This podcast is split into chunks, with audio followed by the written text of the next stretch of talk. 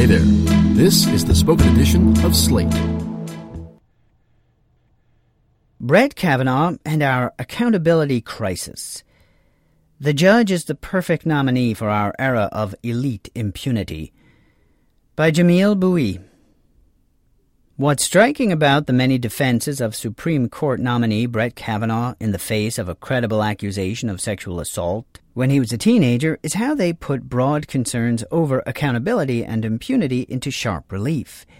Calls for leniency and understanding for the judge before courts of power and opinion that may determine his career sit uncomfortably next to the treatment of young black Americans at the hands of police, or of unauthorized immigrants at the hands of border authorities. Watching the machinery of elite power operate on behalf of Kavanaugh is both a lesson in who is entitled to second chances and absolution, as well as an illustration of larger conflicts over the limits and boundaries of accountability. And read in that light, Kavanaugh is the perfect vessel for a view that puts the most privileged and powerful beyond the reach of public account. The allegation is straightforward. Christine Blasey Ford says that at 15, while attending a house party, a 17 year old, Brett Kavanaugh, pinned her down and tried to remove her clothing, stifling her screams with his hand while playing loud music to muffle the sounds. I thought he might inadvertently kill me, she told the Washington Post, giving full details in an interview after contacting the paper after Justice Anthony Kennedy announced his retirement from the Supreme Court and Kavanaugh was a potential nominee. Now a 51 year old research psychologist at Palo Alto University, Ford says the incident burdened her teen years. I think it derailed me substantially for four or five years, she said. Kavanaugh denies the allegation. This is a completely false allegation. I have never done anything like what the accuser describes to her or anyone, he said in a statement released Monday. The Senate Judiciary Committee has set a hearing for the accusation. According to the New York Times, Ford has yet to confirm her appearance. Republican leaders have not budged from their support. On Tuesday, President Donald Trump told reporters that Kavanaugh is a great gentleman and not a man who deserves this. On Monday, Senate Judiciary Committee Chairman Chuck Grassley questioned the timing of the revelation in a statement to the press. It raises a lot of questions about Democrats' tactics and motives to bring this to the rest of the committee's attention only now, rather than during these many steps along the way, the statement reads. Conservative media also leapt to Kavanaugh's defense. A single sourced, uncorroborated accusation from 35 years ago, never mentioned to anyone until the alleged perp is a public figure, is not a credible accusation, wrote conservative pundit Erick Erickson on Twitter neglecting documentation that Ford told her therapist in 2012. Where Erickson denies the allegations, American conservative writer Rod Dreher accepts them but characterizes the incident in benign terms. I do not understand why the loutish, drunken behavior of a 17 year old high school boy has anything to tell us about the character of a 53 year old judge, he said on Twitter. By God's grace, literally, I am not the same person I was at 17. This is a terrible standard to establish in public life. On Fox News, former Bush administration press secretary Ari Fleischer asked, How accountable are we for high school actions? Also asking whether incidents like the alleged assault should deny us chances later in life. If Kavanaugh confirmed Ford's account or expressed contrition for any intoxicated behavior, then there would be legitimate questions of culpability.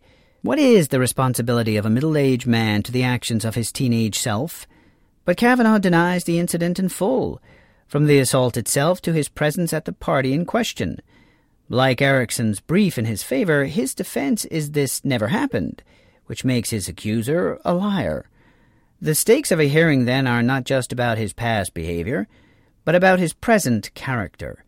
And if he's not telling the truth, then we've learned Brett Kavanaugh will do or say anything to secure his political ascent. But would Republicans and their conservative allies hold him to account? The best evidence says no. What we've seen in the age of Trump is the complete collapse of standards for behavior and conduct among Republicans. The obvious examples is the president himself, who in 2016 faced more than a dozen accusations of sexual assault after bragging on camera, about kissing and groping women without their consent. Vocal disgust from Republican leaders eventually gave way to quiet acquiescence as they rationalized Trump's behavior as the necessary price of victory, and later as the cost of achieving key goals, including a conservative majority on the Supreme Court. From the vantage point of 2018, that bargain looks like the original sin of the Trump era, a moment of moral weakness heralding a cascade of moral failure when Roy Moore faced credible accusations of child molestation, Republicans momentarily broke with his campaign before restoring support in the weeks before voting. Mitch McConnell could tolerate abuse of minors by a political fellow traveler if it meant a vote for his Senate caucus. When Trump was accused of making potentially illegal payments to cover up a sexual relationship with an adult film actress, his supporters on the evangelical right simply shrugged. We kind of gave him, all right, you get a mulligan, you get a do over here, said Tony Perkins of the Family Research Council, a conservative activist group.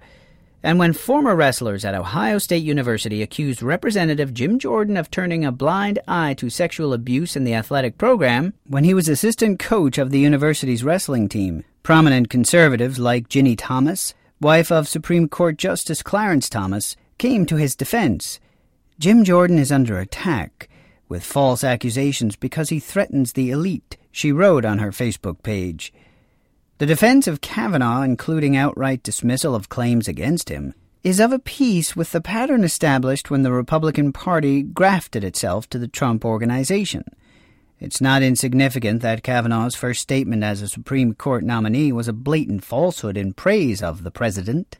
No president has ever consulted more widely or talked with more people from more backgrounds to seek input about a Supreme Court nomination, he said, despite clear evidence that Trump picked his name from a predetermined list of candidates. There is a flip side to the endless extension of moral credit to powerful white men like Trump or Moore or even Kavanaugh. It is its denial to those born on a lower caste. The same Rod Dreher who pleads sympathy for Kavanaugh, had far less compassion for Michael Brown, killed in Ferguson, Missouri during a confrontation with Officer Darren Wilson in 2014. In a piece titled Tips for Not Getting Shot by Cops, Dreher cautioned future young black men not to be a lawbreaker or hang out with lawbreakers, while raising the possibility that Brown's death was justified. Donald Trump's willingness to look past Christine Blasey Ford's accusations stands in stark contrast with his approach to the five black and Latino teenagers accused of assaulting a jogger in Central Park in 1989. While they were still just suspects, Trump called for their execution. Decades later, clear evidence of their innocence wasn't enough to shake Trump of his belief in their guilt. They admitted they were guilty, said Trump just a few weeks before the 2016 presidential election. The police during the original investigation say they were guilty. The fact that the case was settled with so much evidence against them is outrageous. To look beyond individual pundits and politicians is to see a world where responsibility and culpability is structured by race, class, gender, and your overall proximity to disadvantage. In the existing framework, we cannot ask a prospective Supreme Court justice to account for the actions of his youth, but we can hold a 12 year old black boy responsible for not heeding police commands fast enough, or a 17 year old black teenager for not referring to a neighborhood watchman. Some people escape punishment for the crimes of their youth, others lose their right to vote for life. Right wing pundits who back deportation for young adults brought to the United States as children also think the accusations against Kavanaugh are a disgrace. Somewhere a man Kavanaugh's age is sitting in prison for a crime committed as a teenager. Much of the past decade of American life has been marked by a crisis of accountability that transcends conventional divisions of party and ideology. The leaders who produced the catastrophic failures of the 2000s, from the Iraq War and an illegal torture regime to the financial crisis, and the near collapse of the global economy, remain elites in good standing, with leading roles in political and economic life. Police kill unarmed men and women, many of them from our most marginalized communities, with virtual impunity, immune to criminal punishment or legal sanction in all but the most egregious cases of misconduct. Even after exposing entrenched patterns of sexual abuse and misconduct, women still fight, with limited and provisional success, to hold men accountable for their actions. In the immediate post Trump era, Americans will have to deal with the wreckage of his corruption, graft, and disdain for the public trust. They'll have to grapple with the human consequences of this administration, from the irreparable damage done to migrant parents and children as a result of family separation at the border, to those families broken and scarred as a result of indiscriminate deportation policies. They'll have to consider the difference between ordinary politics and the moral transgressions that demand a public account from those responsible. In other words, the crisis of accountability will continue. The only question is whether we'll hold the relevant individuals and institutions as liable, or if we'll again look forward and leave elite malfeasance in the past, allowing those responsible to launder their reputations and seek another chance in public life. This isn't an abstract concern. Gary Cohn was the number two executive at Goldman Sachs, part of the machinery that caused the financial crisis. In 2017, he joined the White House as director of the National Economic Council, where he served as chief economic advisor to the president until April. Kirstjen Nielsen was special assistant to the president for prevention, preparedness, and response during Hurricane Katrina in 2005. Her team notes, The Washington Post, was widely criticized for its passive and clumsy response. She is now Secretary of Homeland Security. As an intelligence officer, Gina Haspel urged destruction of tapes documenting the use of torture on U.S. detainees.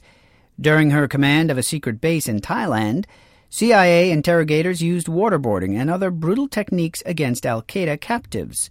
Haspel is now CIA director. Kavanaugh is part of this story, too.